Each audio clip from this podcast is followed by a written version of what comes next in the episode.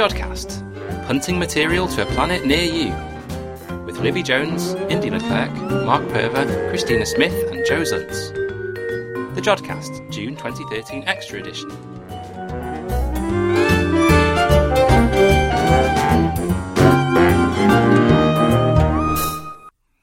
Hello and welcome to the Jodcast. I'm Mark, and joining me today are Libby and Christina. Hello. In the show this time, we have Indy talking to Dr. Omar Almaini about the Ultra Deep Sky Survey, Dr. Joe Zuntz answering your astronomical questions, and we round up some odds and ends from the world of astronomy. But first, before all of that, here's Indy talking to Dr. Eamonn Kerins in this month's Jodbite. For this month's Jodbite, we're with Dr. Eamonn Kerins. Hi, Eamonn. Hi. Eamonn is involved in the VVV survey, so um, could you tell us a little bit more about that, what the initial stands for? Right. so, uh, so indeed, uh, VVV stands for Vista Variables in the Via Lactea. So that last uh, that last word is the Milky Way, and uh, so it's a survey in the infrared wavelength range being conducted on the Vista telescope, which is located at uh, Paranal Observatory in Chile. So Vista was actually constructed by uh, by the UK, but it was used as part of the UK's payment into ESO, uh, so it is now an ESO telescope.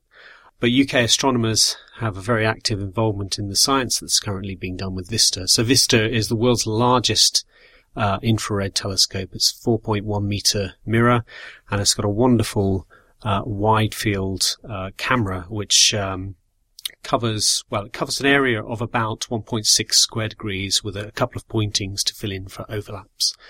And so it opens up the, the infrared sky to us in a, in a, in a way which allows us to survey large areas of sky in the near infrared. And that's really, really nice, especially for galactic studies where in the optical we're obscured by, by dust. In the near infrared, uh, we can see uh, a long way through that dust. And so it's really exciting for us. Okay, so what what specifically is the telescope uh, looking for? So for the VVV project, um, we're doing the very first large-scale variability survey in the near infrared. So surveys like this have been done over the last uh, decade or so at optical wavelengths. So we have surveys such as Ogle and Macho that set out to look for dark matter. Nowadays they're, they're looking for exoplanets and variable stars. These surveys are looking towards the center of our galaxy, so some of the most crowded uh, regions of the sky.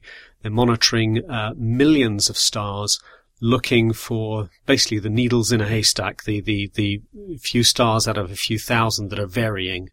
And some of those variations might be due to uh, intrinsic variability of the stars themselves, of different types of variable star, and some of those variations are, are due to other effects such as gravitational lensing, etc.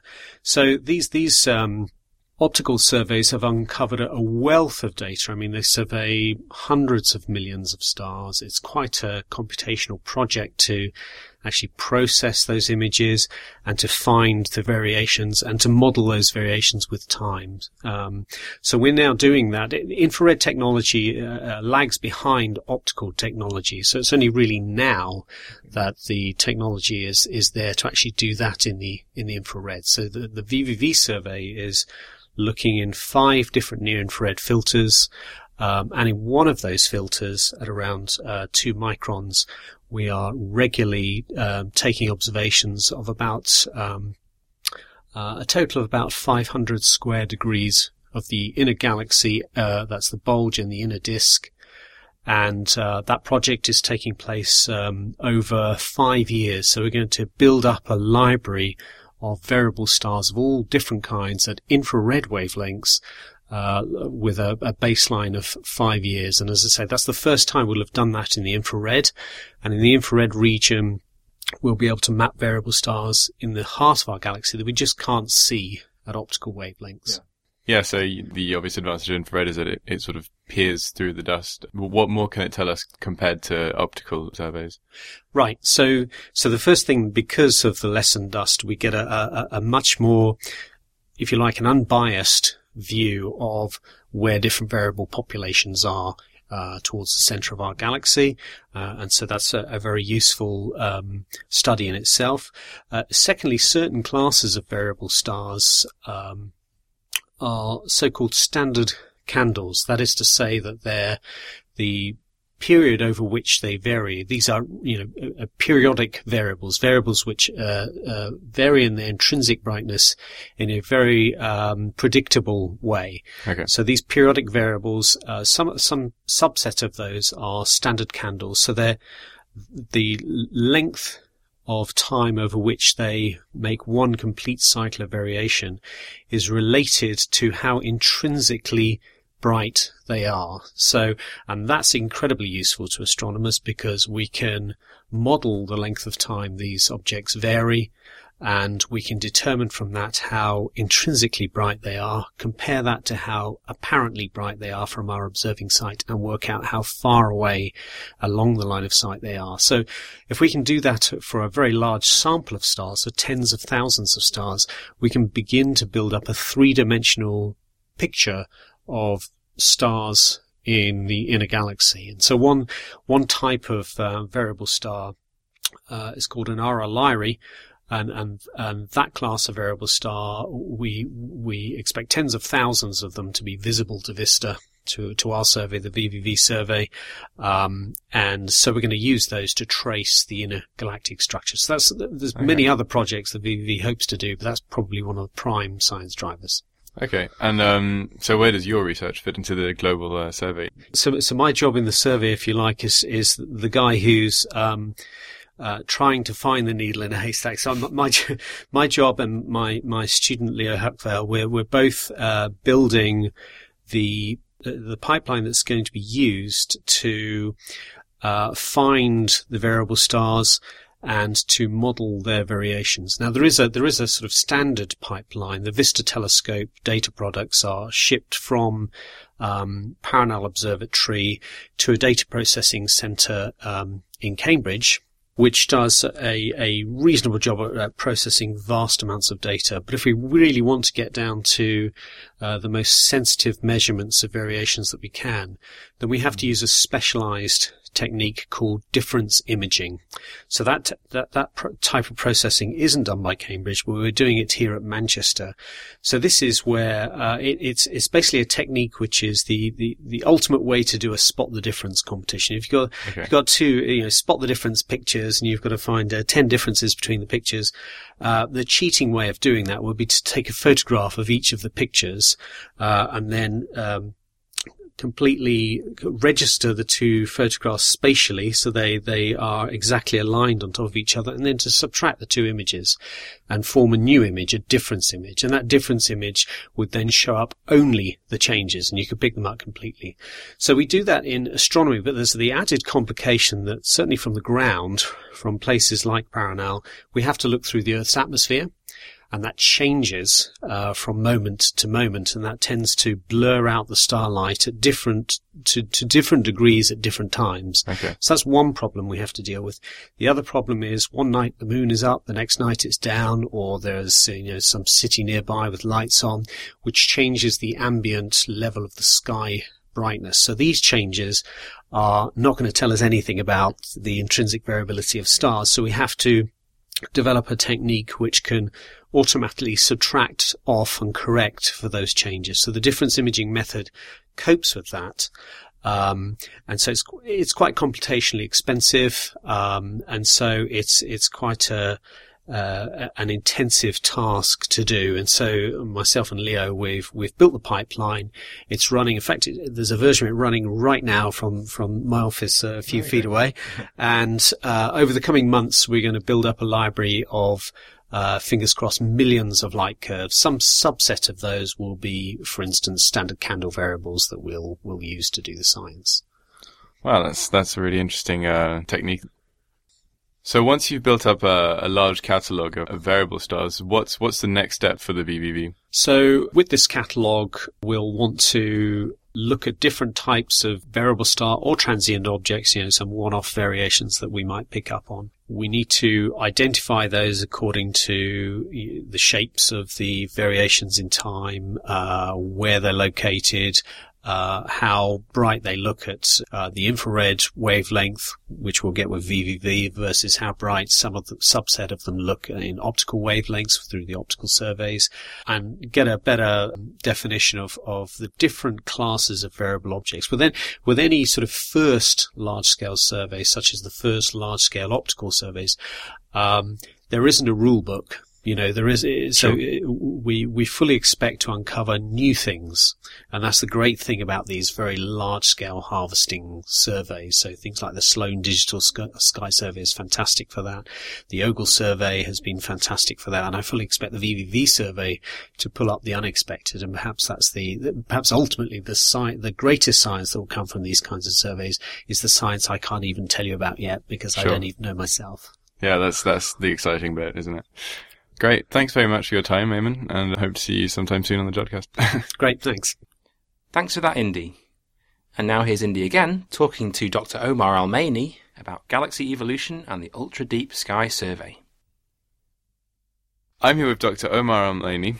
Hello. Hi. He's here to talk about galaxy formation and evolution.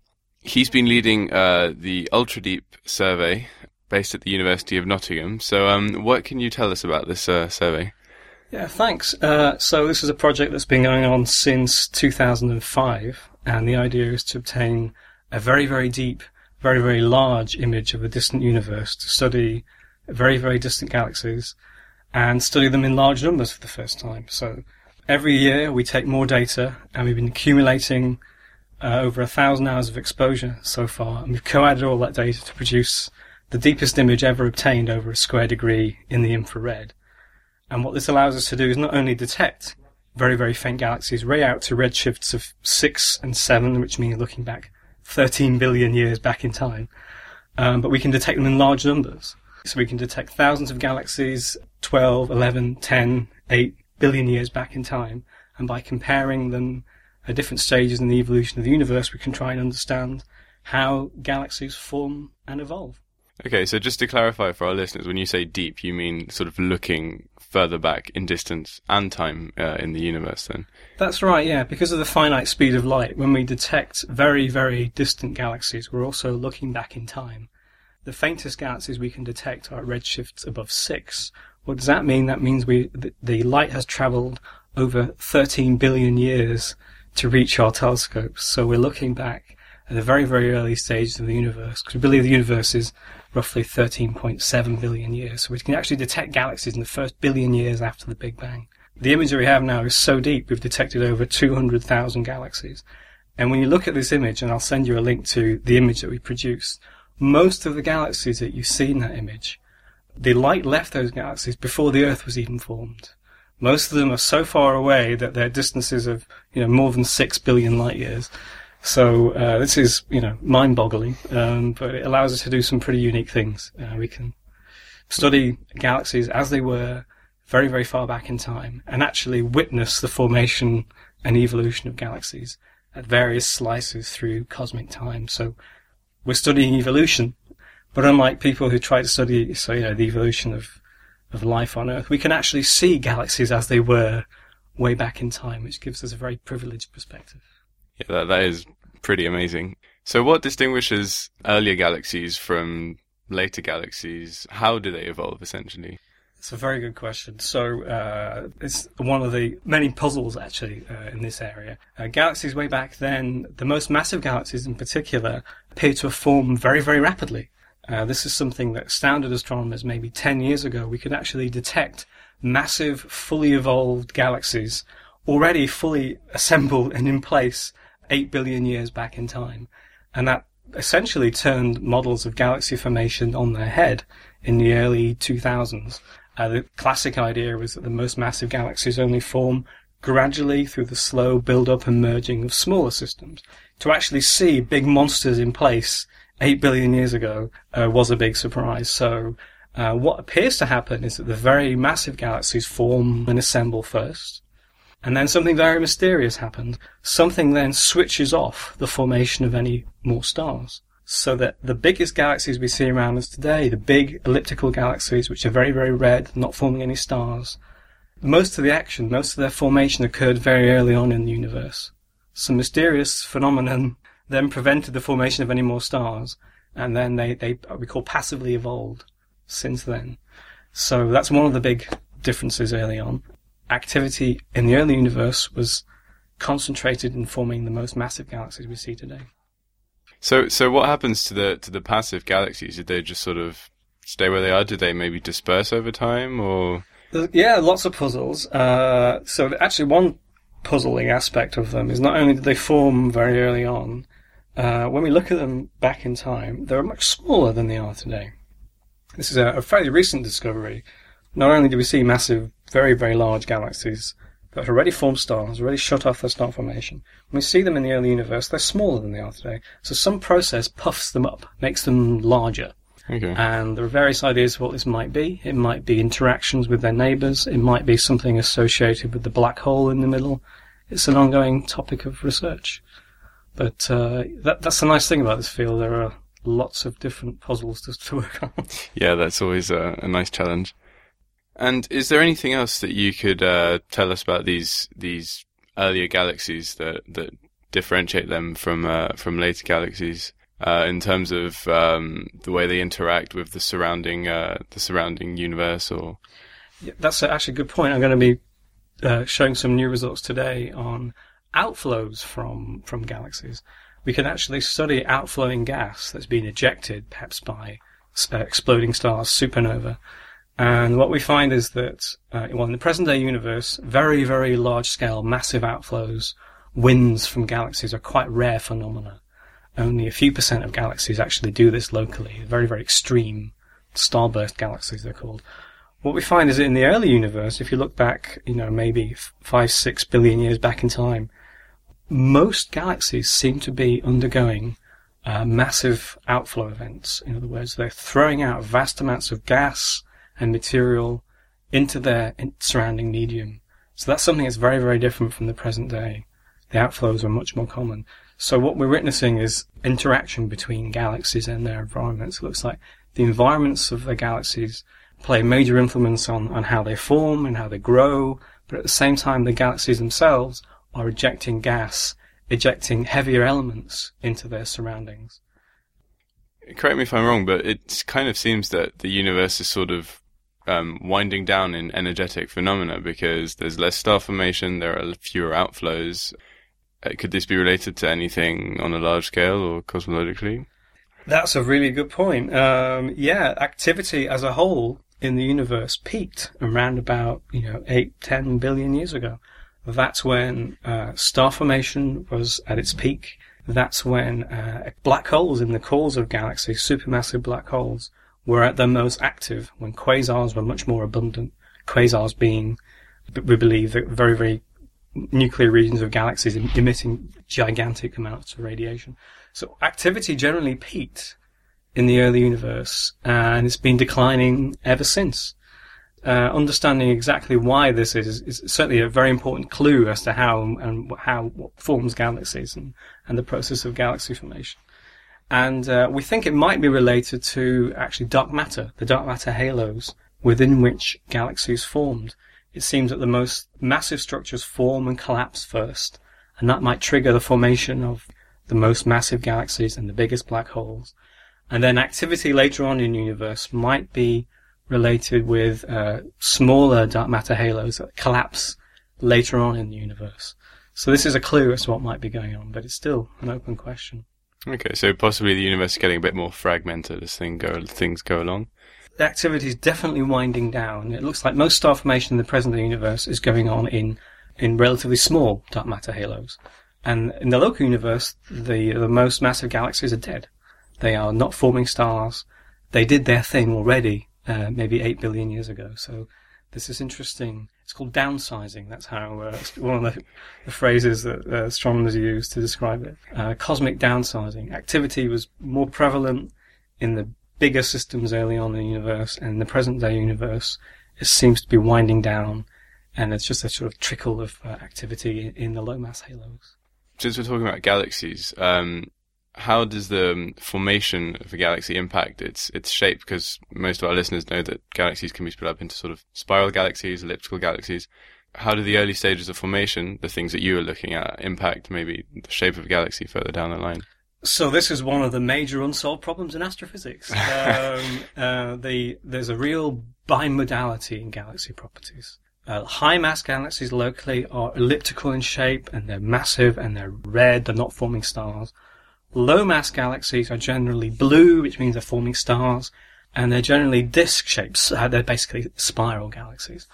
Why do we have this bimodality? It's a very, very good question. The nub of this is what forms the elliptical galaxies and how do they form? How do the massive ellipticals form? Do they form from the mergers of spiral systems, disk systems? That's one camp. Or do they form in a, in a much more monolithic collapse of gas in a high redshift universe? And it's really not clear. There are reasons to expect if two massive galaxies spiral, massive spiral galaxies merge, you might naturally expect them to form a, a large bulge system. But then that bulge should then accrete gas and probably form a disk. So uh, exactly why this very acute bimodality is in place is one of the big unsolved problems. Wow. So as you mentioned earlier, plenty of uh, puzzles to, to ponder. So, so what does the future hold for uh, deep surveys? Is there a limit to how far back you can look? If you just add more and more hours of telescope time, will you just be keep looking further and further back? Yeah, good, very good question. It's actually a bit of both. I mean, our survey's been getting progressively deeper every year, and that allows us to look at fainter systems and more distant galaxies, both of which give us very important clues as to what's going on. So increased depth is certainly going to help, but also looking at larger areas, that's something I'm going to be looking at over the next few years. If you look over slightly wider areas, you can sample a much wider range in galaxy environments. And, uh, and that, and that gives you a bit more leverage in trying to understand whether it's nature versus nurture, whether the environment is shaping galaxy evolution, or whether it's a secular process associated with each, the, the internal process within a galaxy. And by sampling many more galaxies over a much wider range of environments over a larger area, we might have a bit of leverage to try and disentangle those two. Uh, so to answer your question, yeah, but we need a bit of both. We need, but fundamentally, we need a lot more telescope time. Great. Well, thanks very much. All right. Very welcome. Thanks, Indy. And now we come on to that part of the show where we fit in everything we can't fit in anywhere else. It's the odds and ends. And I'm going to start off with a Chinese space mission. A mission called Shenzhou 10 has recently launched on, that was on the 11th of June to dock with the Chinese space station Tiangong 1. And it was a long march rocket, which is what they use for all the space missions as far as I remember, launched from Mongolia with three people on it. And it's the fifth manned space flight by China and the third one to go to Tiangong 1 and the rocket has in fact docked with the space station. And at the time of recording, I think that the taikonauts, which is apparently what Chinese astronauts are called, being not astronauts or cosmonauts, but taikonauts, they are on the space station now. But apparently it's not manned all the time. It's uh, like a experimental or demonstration space station. So I guess they keep it ready for people to go on all the time, like with life support and stuff, because they were able to dock and then just get on board. So how long will they be visiting the temporary space station? It's a two week mission. And during that time, they are going to, one of the things they're going to do is explore space adaptability and space ergonomics. So I think they're testing out comfy chairs in space. That'd be so much fun. space ergonomics. And they're also going to repair a few things apparently on the space station, which is interesting because after this mission, that space station is going to be ditched, apparently, at some point. In the fairly near future, it's going to be brought down into the atmosphere and will burn up over the Pacific Ocean. Seems bizarre to repair things on something you're about to crush into the Earth's atmosphere. I think it's all a practice thing because the aim is that around about the end of the decade they're going to launch Tiangong 2, which is going to be a permanently manned space station, like the International Space Station is. Also, they want to test the variability of how easy it is to replace different components and stuff. Like that. I think like they that. do, yeah, because they're practicing docking as well. So they're going to get back in the rocket and fly away and around a bit and then come back and park up again. Which is obviously one of those things you need to practice. Sounds fun, Go for a little drive around the space for a while. Maybe they could go and visit their, their friends at the International Space Station. Maybe maybe they could put them close together and then they have to do a reverse park around the ISS into Tiangong 1. No, maybe not. I guess it's possible.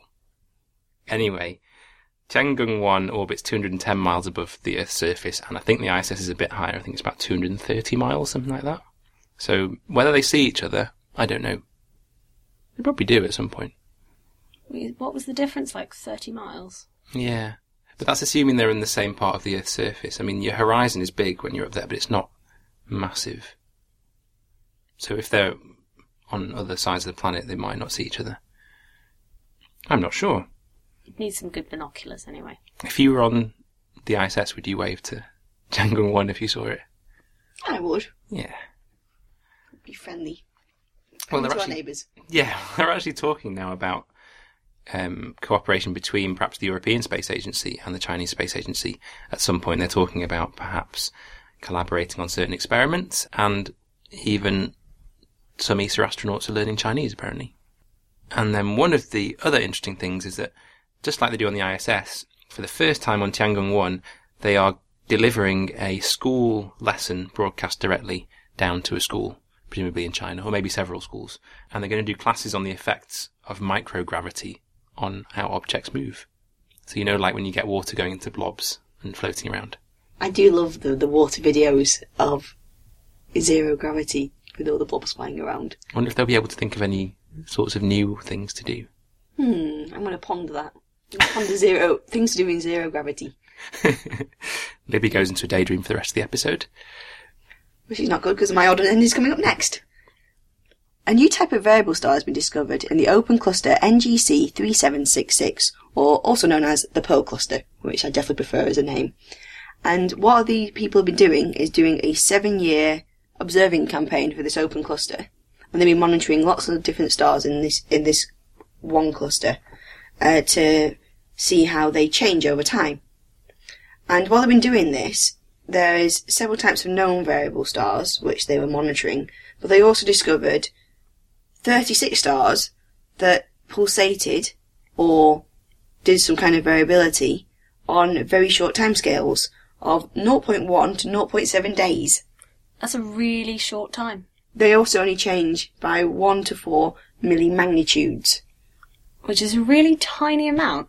How have they done that? Maybe we should explain that because it's, it's brightness, right? Magnitude is so it's the brightness that's varying, but a millimagnitude is teeny. Yeah, so it varies by a teeny amount over a very short period of time, but they do it does this very regularly. So over the seven years, it managed to build up quite a nice light curve of these stars, of the the magnitude is changing with time.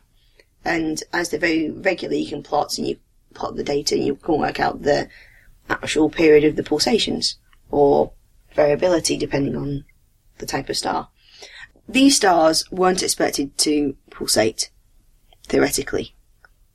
But we obviously now have evidence of them pulsating in a rapid timescale. So we don't know why this is, and we can't model it so far, which is interesting. So there must be some Exciting. unknown physics going on in these objects. So do we then assume that that's happening in lots of other stars all over the place, or is this cluster special? No, this cluster is a very ordinary cluster. The stars are slightly brighter than the sun, but apart from that, there, there's no nothing special about it. Wow. So I was thinking these stars are pretty big. If they're like the sun, they're about 700,000 kilometers in radius, and you've got something that's changing in 0.1 days. So that's an, it's some kind of effect that's moving outwards at hundreds of thousands of kilometers an hour. That's fast. It's very fast. They must have had to observe them a lot, and in over very kind of short intervals. Because I mean, 0.1 of a day is what 2.4 hours, which is a pretty short amount of time for it to sort of go pulse and back again. Yes, and- it was doing it a lot, and they were measuring many pulsations, many periods. Well, I guess if you take it over seven years and it's doing that on a, such a short day, you can quite quickly fill in the, the cycle. I guess. So you would hope that they, they've done a very good job at keeping count of timing and errors going on to, to get these tiny, tiny variable magnitudes. But it's really exciting that there's an entirely new set of physics going on that we can possibly learn something about the, the star, maybe due to stellar rotation or some other effect inside the star that we really don't know. So maybe some astroseismology type data we could get from it. Really cool, and definitely a lot more information will, and more studies will have to be done on this type of new object that doesn't have a name yet. That's really awesome. I think it's awesome anyway. Okay, well, my odd slash end is about something called METI, which is messaging to extraterrestrial intelligence or active SETI, which SETI's obviously been around for, for a while now. And Searching, right, for searching, yep, they've been searching for signals from other potential civilizations that could be out there in the cosmos. Um, but METI is looking to send one out there so that people who are out there, maybe sitting there silently listening, could hear us and be like, oh, woohoo, there's other people out there. Alien people you're talking about here. Yeah, yeah, yeah. They can be like, whoa, there's other civilizations out there. Um, and the, the way that they're planning on doing this is by using a recommissioned radio dish at the Jamesburg Earth Station in California. The project's going to be called Lone Signal, and it's going to be sending, actually, two signals. One is what they've called a continuous wave signal, which is kind of a continually broadcasting message sending information about Earth, about our solar system in code that hopefully some alien out there would be able to decode. So it's kind of based on universal constants and uh, things like gravity and hydrogen structure and things like that. Um, rather than any sort of language or maths that we really use here, which is good. And then the second part of the signal, which is actually embedded in the first, is messages from the people of Earth. And so they're just sort of opening up their doors and saying, you can log on to our website and send a 144 character text based message into space. Texting the aliens. Texting or tweeting aliens. They say it's kind of like that, like either one. and, um, yeah, your first one is free. And then after that, there's like a little charge and all the, all the funds raised go, go towards the project. And they say you can actually also send images into space if you so desire. Can we send an episode of the Jodcast? Well, you'd have to tweet it, ah. essentially. There'd be a lot of messages. You could send the cover art and then tweet the episode. Maybe just the, the bit that we put on Twitter in this episode, but Yeah. only currently only available to Earthlings. Yeah, we totally could. And uh, they say, yeah, if you do want to be part of it, you can you can be called a beamer, which is the people who've sent things off to be beamed out into the universe. I don't know why that's funny. It's just it's it's kind of a quaint term somehow. I like it. I like it as a term. um, these messages are going to be beamed towards a place called Gliese 526, which is a red dwarf star. Um, it's pretty nearby. It's 17.6 light years away. So, you know, if we sent a message now, it would get there in 17.6 years. Then it'd take them a while to decode it, and then maybe eventually they could send one back. Who knows? So does the star have planets around it? No, not that we know of, but they think that it's actually it's one of the candidate stars that could host a habitable planet. So there's this thing called the HabCat, which is the catalogue of nearby habitable systems, and there are kind of several several criteria that a star has to fulfill to be in this catalogue.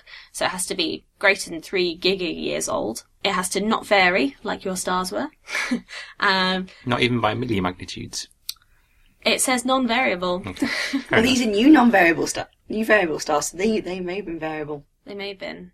Ooh. Oh dear. well, let's hope not. Let's assume not. So assume, assume they're all non-variable, and um, they have to be capable of harboring terrestrial planets, and they measure this by the amount of iron in comparison to the amount of hydrogen, kind of in the star. And it also has to be able to support a dynamically stable habitable zone, so can't be being disrupted by other things. And yeah, so Gliese 526 has not yet had any planets found around it, but um, the people are confident that there probably are planets there. We just haven't found them yet. Did we send a message there before using Arecibo? Was it to the same system? Well, there have been messages sent out before, but they haven't been continuous messages. They've been sort of one-off, short beams of information, whereas this will be a continuous um, message. And I'm not sure where the previous ones were sent. There have been a few of them in the past. But I thought we were a really noisy planet and sending stuff into space all the time. We are quite noisy, and that's kind of one of the reasons why they think that it's not too hazardous because we're quite noisy anyway. But making sort of a, a concerted effort to send out information that people might be able to understand is one of the one of the pushing things behind it. Yeah, didn't Stephen Hawking say this was a bad idea? I don't know. There have been several people who think it is a bad idea, but there are also several people who think it's a good idea. Like the leader of this project is Dr. Haqq-Misra, and he's written a paper all about the concept of sending messages out into space. It was a really interesting paper, actually. So, So we're just going to flood them with Earth culture. yep. Then I'd be excited if aliens started like beaming information towards us, and we could find out about their culture. I'd want to know what they did for fun, and you know, are they going to vet these messages? I wonder. I don't actually know. Um, Humanity uncensored to the universe.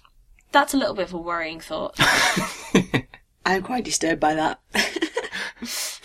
Maybe we should just send prime numbers. You know, like in Contact when they pick up the signal from aliens, and it's just the big booming prime numbers coming out. I'm sure some people will do that. Yeah. You do a free message, to send them prime numbers. I'm just pondering. I'm pondering a lot of stuff this episode. I'm, I'm pondering now what message I would send into Gliese. In 140 characters. Or 144. was it? 144. So you can also send a smiley face at the end. That's Yes. good. 140 characters plus a smiley. What is 12 times 12? What? is that the message? 144. Oh. That would be my message. Send them some kind of puzzle. Hmm. And now, beaming answers to the universe, Dr. Joe Zuntz answers your astronomical questions. Our first question comes from Peter Ellinger, who asks I am particularly interested in the method of measuring distances using a supernova's photosphere and the angle this subtends. I listened to a podcast in which an astronomer detected the light from an ancient supernova by reflection from a nebula and had determined various properties in this supernova explosion. I wondered if this could form the base of a triangle used to measure distance, perhaps light years across and make a more accurate measurement of cosmic distance. I found a reference to supernova 1987A in this method.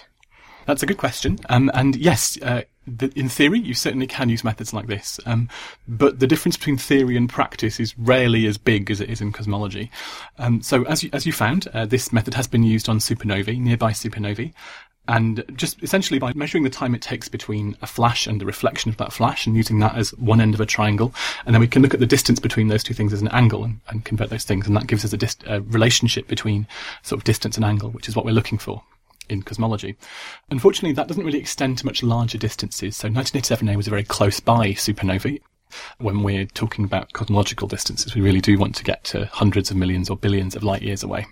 And um, the problem with this kind of method for uh, much longer objects, much or much greater distances, is that uh, as you go further away, obviously objects get dimmer and dimmer and dimmer, um, just as their light spreads out across the universe. And consequently, the reflection, which is always dimmer than the initial brightness is even harder to see. So it gets very, very hard to observe that kind of, that kind of effect for very great distances. Also, uh, if we want to make a very large triangle at great distances, we have to wait an inordinately long time between the flash and the reflection, because if that's going to be, you know, a, a thousand light years away, we have to wait a thousand years between the flash and the reflection to, So to if- come to us. If the distance between sort of the flash and the reflection was a thousand light years, we'd have to wait a thousand years. Exactly, yes, for the, for the, for the difference between those two things. So that's really not going to be a thing we can do in a, in a practical sense. The other thing you need is, if, if you want a smaller triangle, which would still be useful, you need extraordinary resolution in your telescope to be able to tell the difference between the flash and the reflection, just because those are very close by. And typically, uh, flashes and things like supernovae that are bright enough to be seen at cosmological distances also completely blot out anything in the same area as them. So when a supernova goes off in a distant galaxy, it's typically brighter than the whole rest of the galaxy put together. It's an enormously powerful flash. That's gonna, that's gonna make you block out anything similar. Um, so I think it's a kind of a non-starter that idea, but there is a similar idea that's sort of uh, sort of related. Actually, two similar ideas. Um, one is called reverberation mapping, which is when we uh, map active galactic nuclei, which are things in the cores of galaxies, which are inordinately bright in the radio and some other frequencies as well. Um, and we can map the structure of those things using this kind of effect, using reflections. That's that's one area this works in. The other area that uh, this, this a similar area that this does work in is to do with lenses. So, as I talked about in the May Extra episode, um, we can look at the lensing of giant by giant objects of the light that comes past them. So we can look at two paths of light going round a giant cluster of galaxies, and those two paths of light are both bent in different distances in different directions. And we can use the difference between the length of those two light paths in the two different images, the different lensed images of the galaxy, to give us a similar kind of triangle, to give us more information in, in a cosmological distance. So it does work in that situation. That's really, really cool. Our second question comes from Andrew Celentano, who asks, I was intrigued by your discussion on detecting dark matter and dark energy via the lensing phenomena that Einstein predicted. But how can this be done when there are so many masses between the observer and the most distant galaxies? This is another very good spot of a kind of interesting detail of how we do this kind of measurement. So whenever we see an object being lensed, whenever we see an object affected by gravitational lensing, there's a bunch of different things between us and that object. So a bunch of different bits of dark matter have lensed that object. So really what we, when we see a given object, what we're seeing is not the lensing from one particular point, it's a kind of total effect in what we call integrated effect over the whole line of sight between us and that object. So the light's been bent forward and backward and left and right by all different bits of light along that path. So what we see is not um, is a kind of statistical or an overall average of the uh, the dark matter between us and the object. But the, the important part is it's not an even average. It's not evenly weighted. So if you think of having a, a, magnifying glass in your hand and you want to look at something, if you want to make the thing look as big as possible, you have to put the magnifying glass exactly halfway between you and the thing you're looking at. And that's the way that magnifies the thing most. And exactly the same thing happens in cosmology. The, the things between us and an object that lends it most are things halfway along. So when we make a, a, map of lensing, we're making a map of matter halfway between us and the thing. Now that's not perfect. We're really making a kind of smeared out map of things between us and it. But we do still, if we have enough objects at different distances, so we look at some objects, you know, a million light years away, some 1.1 million, and so forth, uh, we can, um, we, we can make a sort of pseudo 3D. So still very smeared out, but a sort of pseudo 3D map of the universe like that. Cool.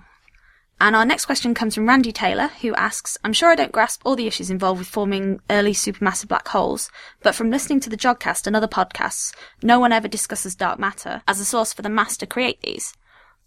Jodcast segments have discussed the problems with forming these black holes as would exist for forming large stars, radiation pressure preventing collapse of enough gas into the forming star to grow to the size observed. But since dark matter only interacts through gravity, and it comprises 25% of the matter of the universe, it could collapse and not be affected by outward radiation pressure. It seems this is a pretty straightforward way to create a very large object quickly in the early universe. Yes, it's another interesting question about the, the physics of, of dark matter and how it works. And this is a kind of slightly subtle question, so it's a, it's a good question. Um, so despite dark matter forming the bulk of the matter in the universe and the back, really the backbone of the structure of the universe, dark matter does not collapse to form very high density objects in the same way ordinary matter does. So for example, in ordinary matter we get stars and black holes. Dark matter doesn't create that kind of thing. And the, the reason why it's kind of interesting it's to do with angular momentum and loss of energy.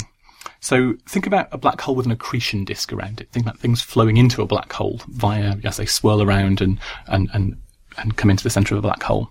So uh, we can see those accretion disks because they're emitting a huge amount of energy. They're very bright, and they're bright because they're hot.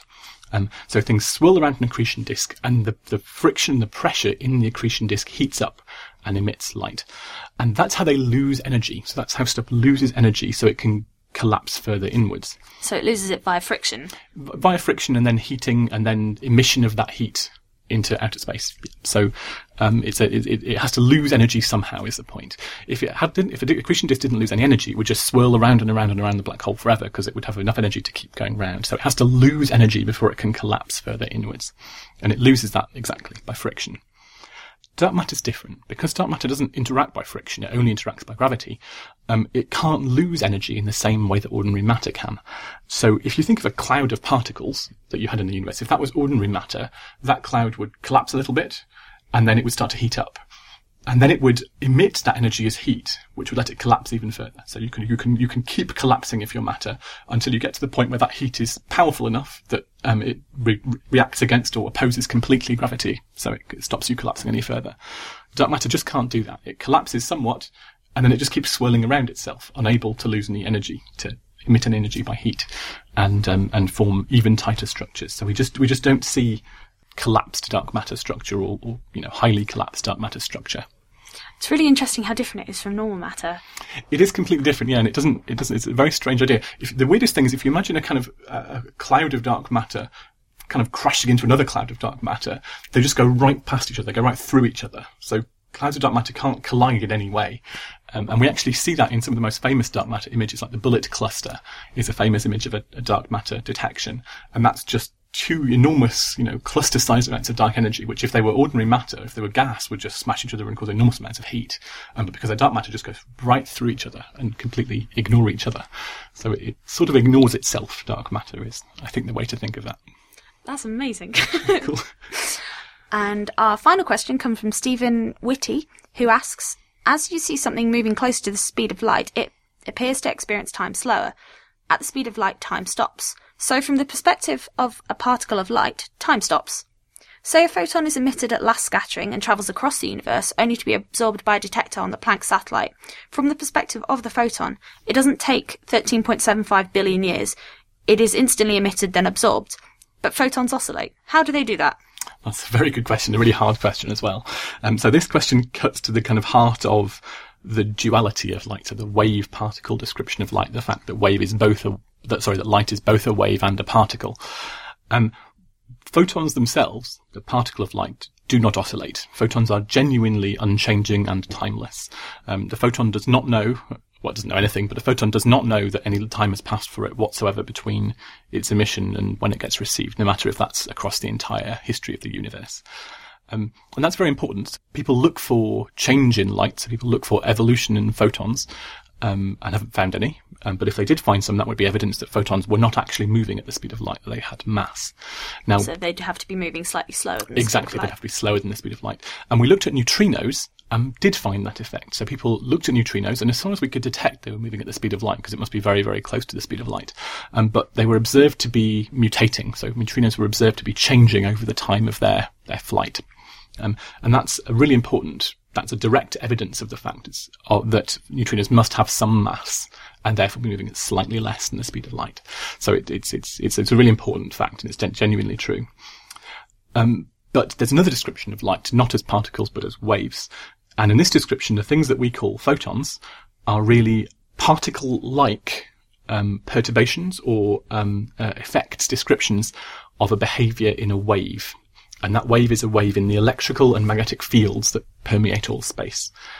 And in that description, uh, there is such a thing as oscillation. So that's what's oscillating. But you can't think of a photon as just a lump of light, a particle of light. In the more subtle description that, that kind of quantum mechanics gives us, and it's a thing called second quantization, if you're a real sucker for mathematical articles on Wikipedia. um, but if you're inter- if you if you're looking at the more real description, it's a, a kind of hybrid between those two things. Okay, so light is much more complicated than we may think of initially. Exactly, and you're you you really can't have a an intuitive picture of light doesn't work. Good to know. and if you have any astronomical questions that you want answering, then send them in via all the usual channels. Thank you very much. Thank you. Thanks for that, Joe and Christina. And now on to the feedback. We've had a postcard. Yay! It just literally came in uh, an hour before recording or something like that. And it's from Andrew Horner. And it says, Dear Jodcasters, knowing how much you enjoy postcards, I thought you might like this one of the most famous apple tree in the history of physics. And the reason it's the most famous apple tree is because they've cleverly, on the front of the postcard, put this in the foreground, and in the background is Isaac Newton's house, where he was actually born.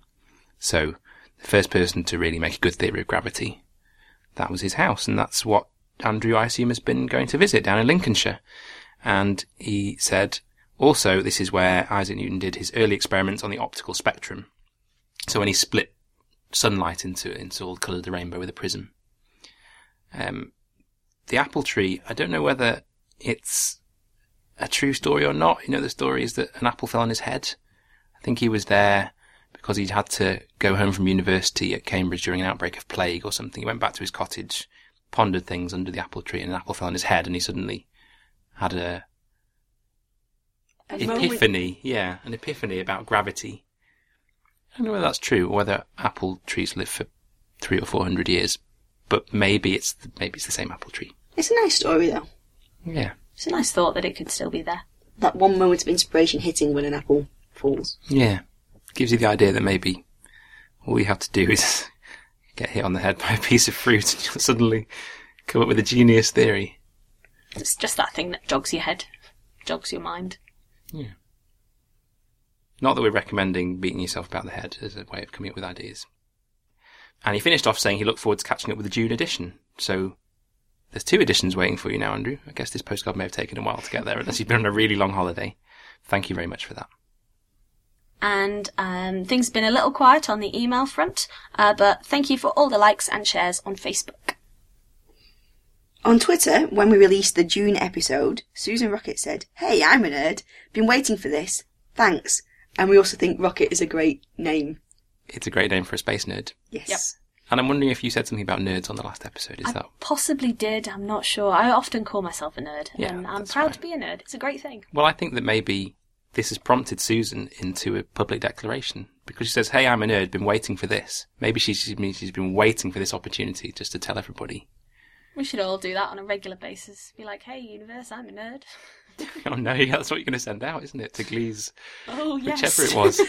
hey, aliens, I'm a nerd. Followed by a definition of the word nerd, perhaps in 145 characters, 144 characters.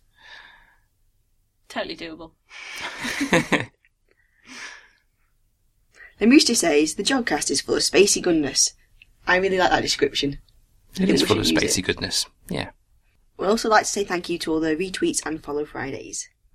And if you want to get in touch, you can do so via the website at www.jodcast.net, On the forum at forum.jodcast.net. On Twitter at twitter.com slash Jodcast. on Facebook at facebook.com slash jodcast, On YouTube at youtube.com slash jodcast. On Flickr at flickr.com slash groups slash Jodcast. and don't forget, of course, you can also send us post, and the address is on the website. And that brings us to the end of the show, so all that's left is to say thank you to Eamonn Kerins and Omar Almaini for the interviews. The editors were Christina Smith, Sally Cooper, and Indy Leclerc, and the producer was Sally Cooper. So until next time, Jod on. Bye. Bye.